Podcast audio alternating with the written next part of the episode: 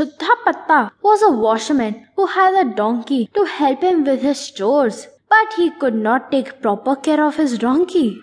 The surroundings where he lived lacked grass, and the washerman did not have enough to offer the donkey to eat. As a result, the donkey had grown lean and weak. Even Shuddhapatta